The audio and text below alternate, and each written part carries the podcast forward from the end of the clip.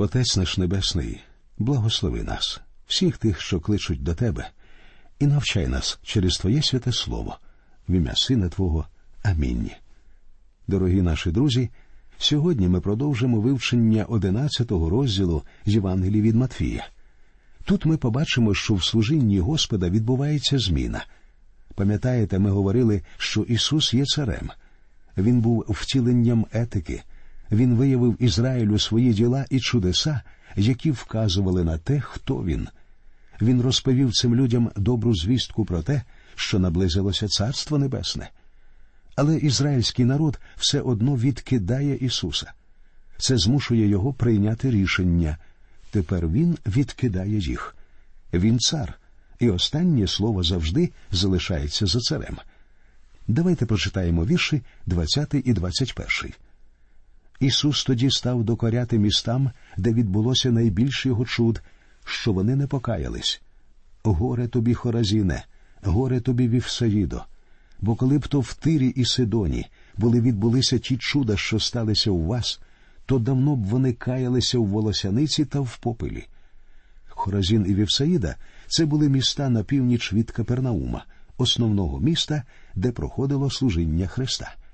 Він зробив безліч чудес у цій області, але незважаючи ні на що, ці міста відкинули його, і зараз він говорить їм слова осуду. Далі 22-й вірш. Але кажу вам легше буде дня судного тиру і Сидону, ніж вам. На того, хто має світло, покладається і певна відповідальність. Господь ніколи не бував ні в Тирі, ні в Сидоні, його служіння проходило в інших місцях, а в Хоразіні та у Вівсаїді він провів багато часу. Ось чому він покладає на ці міста відповідальність за те світло, яке він виявив їм. Я думаю, що в момент Божого суду будуть різні міри покарання, так само, як і різні нагороди. Треба сказати, що й у наші дні багато людей мають цю чудову можливість знайти Христа, однак вони відвертаються від нього. Я не стану заглиблюватися в деталі, а просто висловлю свою думку.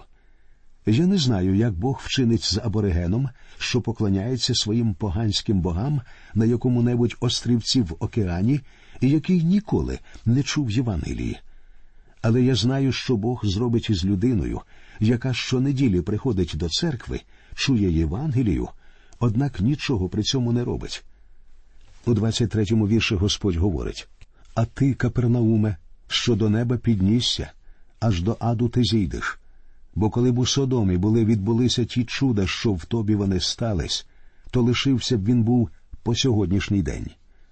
Жителі Капернаума удостоїлися честі, у їхньому місці знаходився центр служіння Господа, але вони відкинули Ісуса. Господь Ісус Христос говорить, що якби нечестиві міста Содом і Гомора були свідками чудес, які він учинив у Капернаумі, вони б відвернулися від свого нечестя і уникли б суду, що колись давно спіткав їх. 24-й вірш.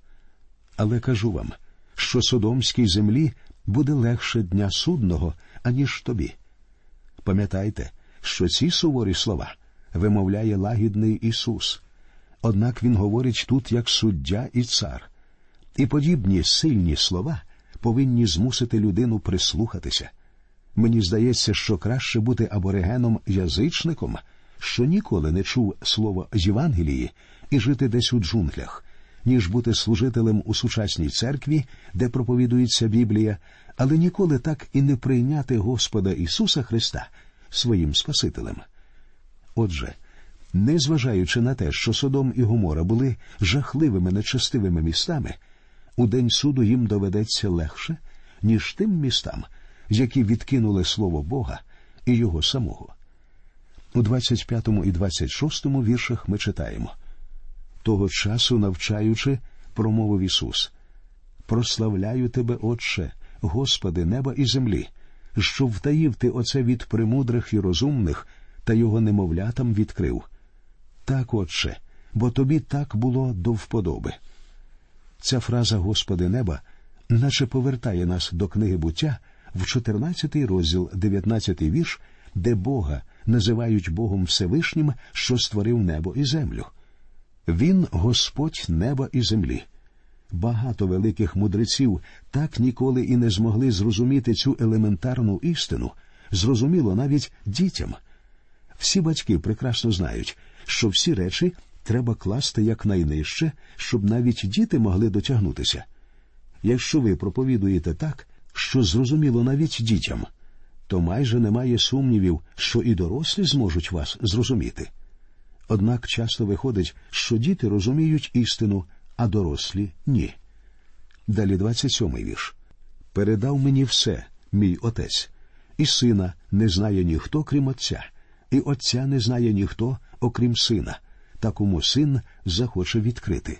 По суті, у цьому вірші говориться те саме, що й у 14 розділі в 6 вірші Євангелії від Іоанна, де сказано До Отця не приходить ніхто, якщо не через мене.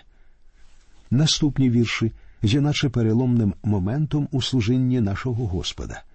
До цього Ісус проповідував людям покайтеся, тому що наблизилося Царство Небесне. Він дав їм всі докази того, що він Месія, але вони його відкинули. Міста, про які він щойно говорив, відвернулися від нього. Пізніше те саме зробив Єрусалим. Тому тут Ісус відвертається від народу Ізраїлю і більше не намагається розкрити перед ними своє царство. Зараз, уже знаходячись на шляху до Христа, Він починає закликати до себе окремих людей. Ось що він говорить у віршах 28, 29 і 30. Прийдіть до мене усі струджені та обтяжені, і я вас заспокою. Візьміть на себе ярмо моє і навчіться від мене, бо я тихий і серцем покірливий, і знайдете спокій душам своїм. Бо ж ярмо моє любе, а тягар мій легкий. Ці слова відрізняються від усього того, що було в розділі до цього. Настає нова фаза в служінні Ісуса. Тепер Він звертається не до всього народу, а до окремих людей. Більше він не намагається звістити про царство всьому народу, а просто пропонує кожній людині знайти спасіння. Говорячи про струджених та обтяжених, Ісус має на увазі обтяжених гріхом. Той самий образ використаний у книзі пророка Ісаїї, а також у псалмах. О, люду ти грішний, народи тяжкої провини, лиходійське насіння, сини шкідники, ви покинули Господа, ви святого Ізраїлевого понехтували, обернулись назад. Ісаїя, перший розділ, четвертий вірш. Псалом 37.5. Бо провини мої переросли мою голову, як великий тягар, вони тяжчі над сили мої. Друзі, гріх це занадто важкий тягар, щоб нести його. Той, хто намагається сам нести тягар свого гріха, неминуче надірветься. Єдине, що може позбавити вас всього тягаря, це хрест Господа Ісуса.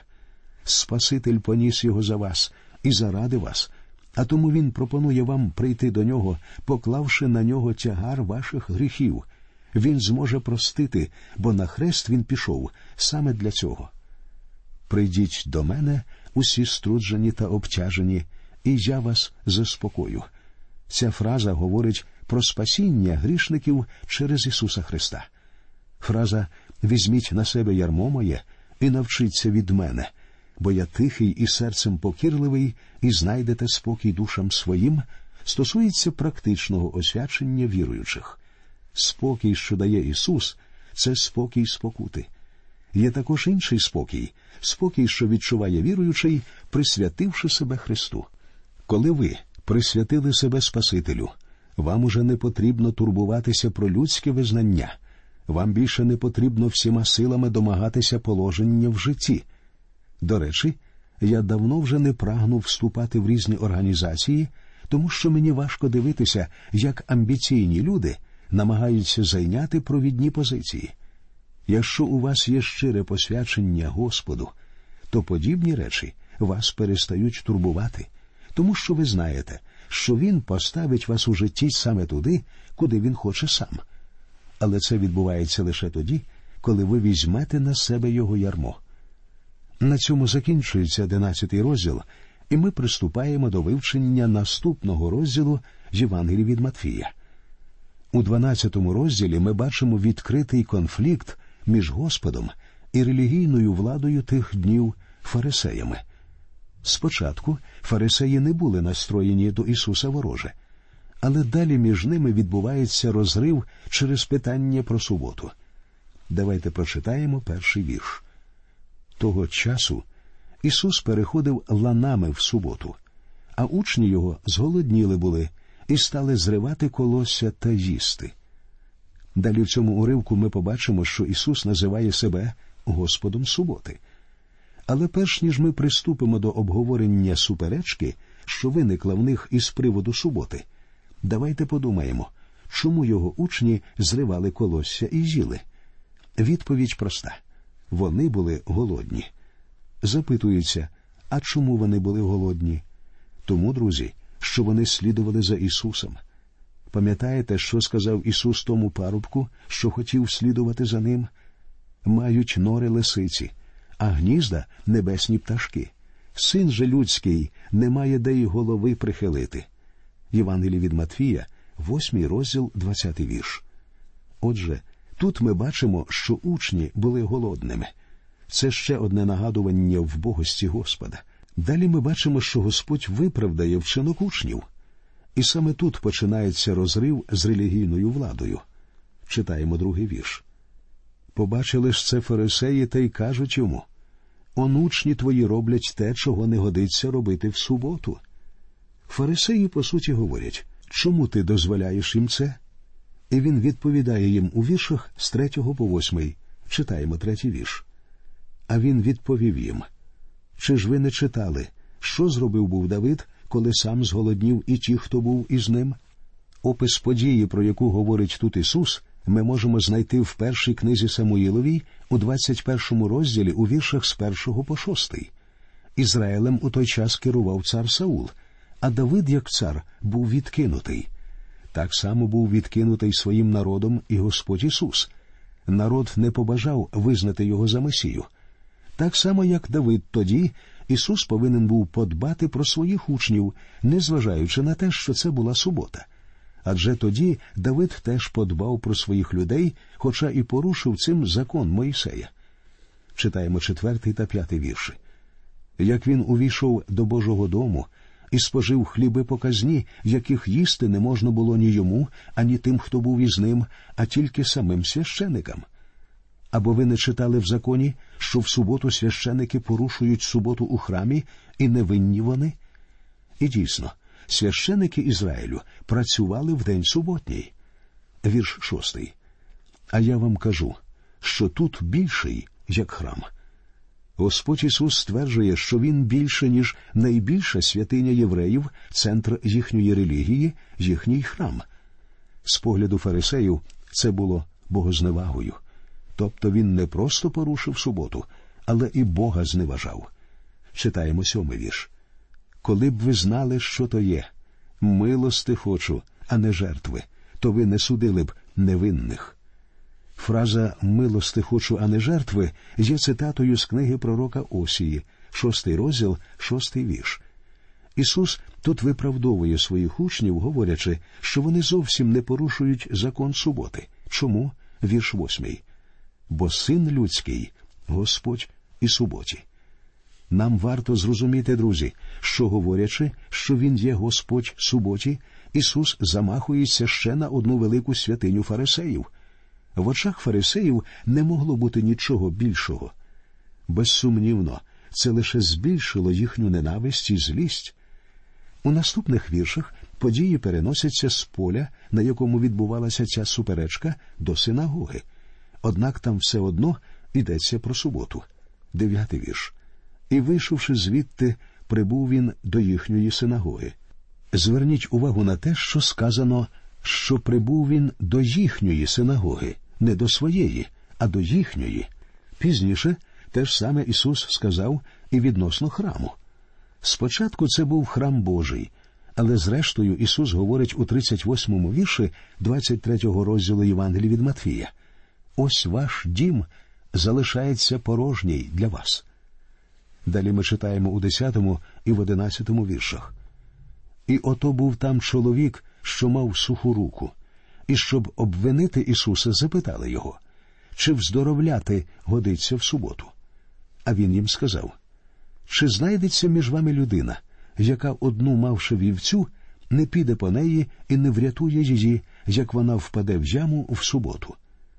Мені цікаво, чи не був цей каліка свідомо приведений туди фарисеями для того, щоб заманити Ісуса до пастки? Якщо так, то вороги Ісуса визнали дві важливі істини. По-перше, вони визнали, що він має владу і силу, щоб зцілити цього чоловіка. Як ми вже переконалися, вороги Ісуса ніколи не брали під сумнів його здатність творити чудеса. А ми, люди, що живуть дві тисячі років по тому, іноді ставимо під сумнів його чудеса. Фарисеї однозначно визнавали його здатність і владу творити чудеса. Ось чому вони спеціально привели туди цього сухорукого. По-друге, вони знали якщо Ісус побачить нужденного, то сповнений співчуття не зможе пройти мимо, не допомігши, навіть якщо це буде в суботу. Їхнє питання про законність і допустимість зцілення в суботу повинно було поставити Ісуса в безвихідне положення. Але насправді саме Господь загнав їх у глухий кут, і вони самі погодилися, що вівцю, яка потрапила в біду, слід урятувати, навіть якщо це трапиться в суботу. Більше того, сам Мойсей дозволив це в законі. І далі Ісус говорить у 12-му вірші А скільки ж людина вартніша за тую овечку? Тому можна чинити добро і у суботу. Саме в цьому корінь цього питання чи можна людині чинити добро в суботу. Але незалежно від їхньої відповіді, ось що робить Ісус, читаємо 13-й вірш. І каже тоді чоловікові Простягни свою руку. Той простяг, і стала здорова вона, як і друга. Отже, Ісус зцілив цю людину в суботу. Чи порушив він при цьому закон? Я особисто вважаю, що не порушив. Наступні вірші є початком повного розриву між Ісусом і релігійною владою, і вже тут вони вирішують знищити його, як написано в 14-му вірші. Читаємо Фарисеї ж пішли і зібрали нараду на нього, як би його погубити. До цього фарисеї були настроєні дружньо. Вони хотіли приєднатися до нього і з його допомогою досягти своїх цілей але Господь сам відмовляється мати справу з ними, і вони стають його ворогами. Спочатку між ними відбувається суперечка з приводу суботи, однак далі ця суперечка переростає у відкритий конфлікт, і з цього моменту вони невідступно слідують за ним, поки з полегшенням не побачать його смерть на хресті. А зараз вони починають виношувати плани, як їм позбутися Ісуса. Причому немає ніяких сумнівів, що вони схопили б його вже тоді, якби не боялися народу. Далі читаємо 15-й вірш. А Ісус, розізнавши, пішов собі звідти, і багато пішло вслід за ним, і Він їх уздоровив усіх. Учинок фарисеїв змусив Господа відійти в тінь, тому що його час ще не настав, і вони не повинні були нічого зробити з Ісусом. У цьому вірші цікаво відзначити, що Ісус зцілив не просто кілька людей з юрби, Він зцілив усіх. Нам важко навіть уявити собі, яке враження це справило на людей у той день. Це було щось дивовижне, і вони повинні були або відкинути, або прийняти його. Ісус, як і раніше, породжує більше суперечок, ніж будь-яка інша людина у цьому світі. Причому і в наші дні вороги Господа продовжують повставати проти нього. Сучасні брудні книги і фільми раз у раз намагаються опорочити його ім'я. Пам'ятайте, ви можете бути або його другом, або його ворогом, а він стане або вашим Спасителем, або вашим суддею. Тобто жодна людина не може ігнорувати Ісуса Христа. Отже, Він зцілив юрбу. І ось що він говорить людям у віршах з 16 по 21. А він наказав їм суворо його не виявляти. Господь прийшов у цей світ зовсім не як чудотворець. Він прийшов, щоб показати, що він Месія. Коли вони відкинули його, він продовжив свій шлях до Христа, щоб стати Спасителем світу. Читаємо, щоб справдилось те, що сказав був Ісаїя пророк, промовляючи Ото мій отрок, що я вибрав його, мій улюблений, що його полюбила душа моя, вкладу свого духа в нього, і він суд проголосить поганим. Він не буде змагатися ані кричати, і на вулицях чути не буде ніхто його голосу. Він очеретини надломленої не доломить, і гнота догасаючого не погасить, поки не випроводить присуду до перемоги, і погани надіятись будуть на ймення його. Друзі, кожна людина може прийти до Господа, і вибір залишається за нею. На цьому ми закінчимо нашу сьогоднішню передачу і продовжимо вивчати 12-й розділ наступного разу. До нових зустрічей в ефірі. Нехай Господь рясно благословить усіх вас.